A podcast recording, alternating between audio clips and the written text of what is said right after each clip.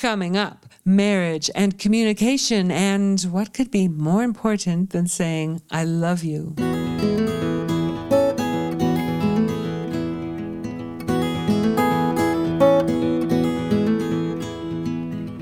Welcome, everybody, to At Home in Jerusalem, the podcast on Aish.com. I'm Heather Dean, and this is the place where each week a well known Torah scholar drops by for a visit and shares important insights from the Torah that will make home life better.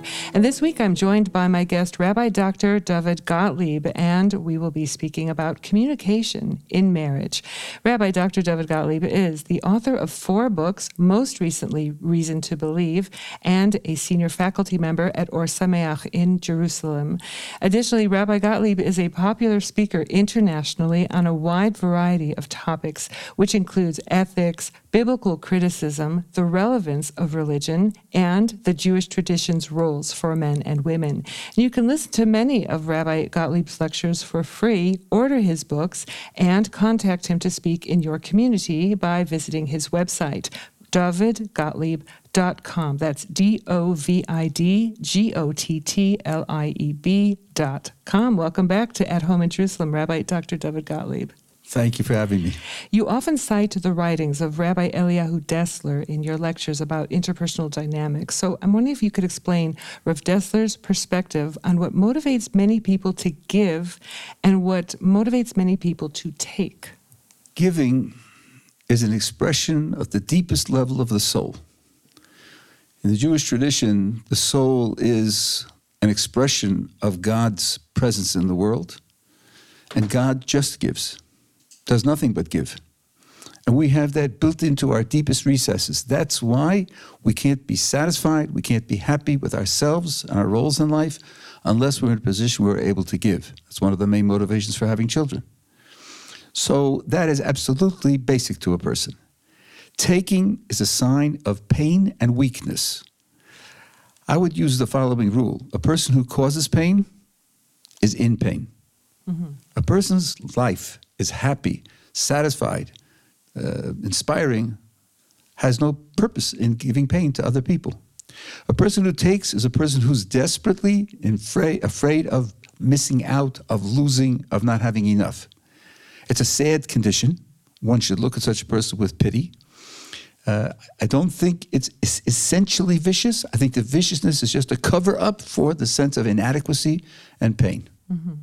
And uh, how do these motivations apply to the marriage relationship? Well, everyone is a combination of desires to give and desires to take. In a relationship, because of our own imperfections and our own state of development, we will need to receive some of the things that we feel that we have to have to have, have to receive. But also in the relationship, there has to be uh, giving, because otherwise we won't find any satisfaction in the in the relationship. Mm-hmm. If uh, you're married and the partner doesn't need you for anything, you're not going to be satisfied in that relationship. So so giving is a need that the person has. This doesn't make it selfish. A person's selfish because of what he wants, not because he wants. Mm. If you want for the other person, then that, that's not a selfish gesture. And this means one of the most crucial gifts you can provide your spouse with is the opportunity to give to you. Mm-hmm, Let me just give you a little illustration. Good. Suppose I ask you for advice. So you're going to give me advice, and I'm going to improve what I'm doing. But when I ask you for advice, there's a big implication. I think you're smart. I think you're well educated. I think you have a lot of experience. I think that you have great understanding. You're articulate enough to communicate it to me, and you're kind enough to share it with me. So I'm giving you a real boost in terms of your self image when I ask you for advice. Mm-hmm.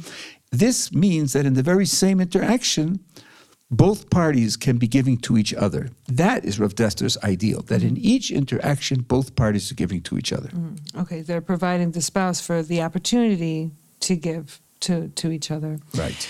There's an idea that you teach about communication in marriage. It's a, a three word phrase that is just about as important as saying, I love you, but almost no one says this to their spouse. Can you talk about this phrase and explain its message uh, and why it's important to convey this to one's spouse?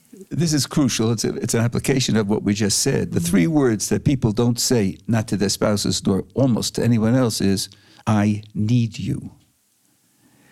Because I need you sounds like I'm needy, mm-hmm. and that's terrible. I should be able to stand on my own two feet and be independent. Mm-hmm. But that's an absolute illusion. No one is independent. Everyone depends upon other people. And when I say to someone, I need you, what I'm telling that person is, you're giving me something precious. That builds the other person up. A person feels valuable when he's giving to others. I did a survey on self esteem, a shocking survey.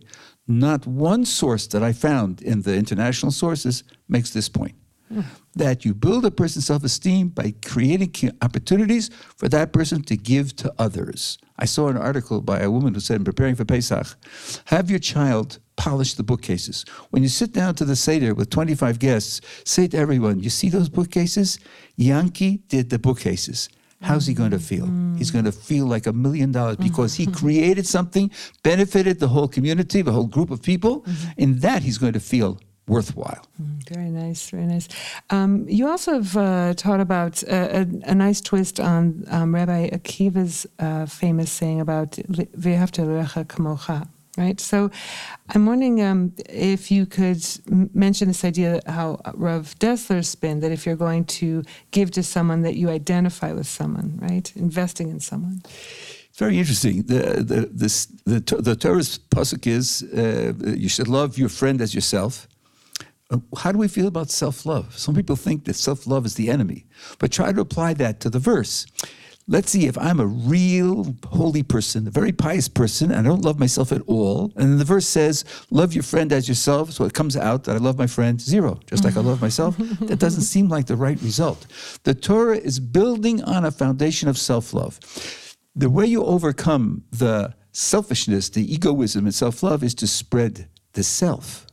If you identify with another person, if you give to another person, you see your efforts in that person, then your yourself now includes that other person.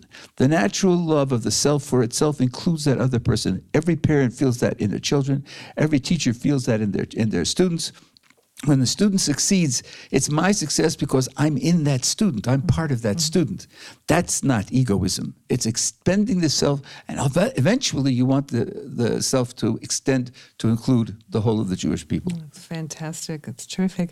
Thank you so much for speaking with us today about giving and taking and communicating in marriage, Rabbi Dr. Dovid Gottlieb. Thank you for the opportunity. And there are many excellent articles and lectures about marriage in the family section on Aish.com. Check them out, and thanks for listening.